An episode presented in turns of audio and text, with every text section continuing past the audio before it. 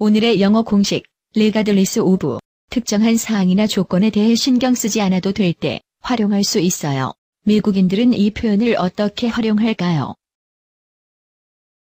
This is a really great place to do business because almost regardless of what it is you do, there's going to be some technology component these days. So I do think it's a great place to create a business. Regardless of what it is you do, regardless of what it is you do,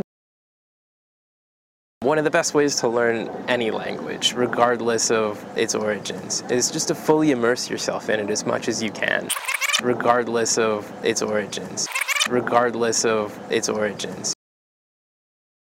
regardless of what your interest is, you can find something that you like to do. I'm really into music, so I like to work uh, at the radio station. Regardless of what your interest is, regardless of what your interest is, 이제 슬슬 감이 오시지요? 감을 실력으로 굳혀볼까요? 미국인 선생님의 쪽집게 강의를 들어보세요.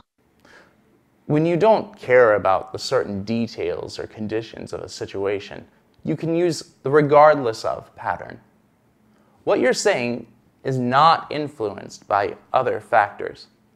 For example, if you're extremely hungry, it's possible to think that you're going to buy a kimbap regardless of its price.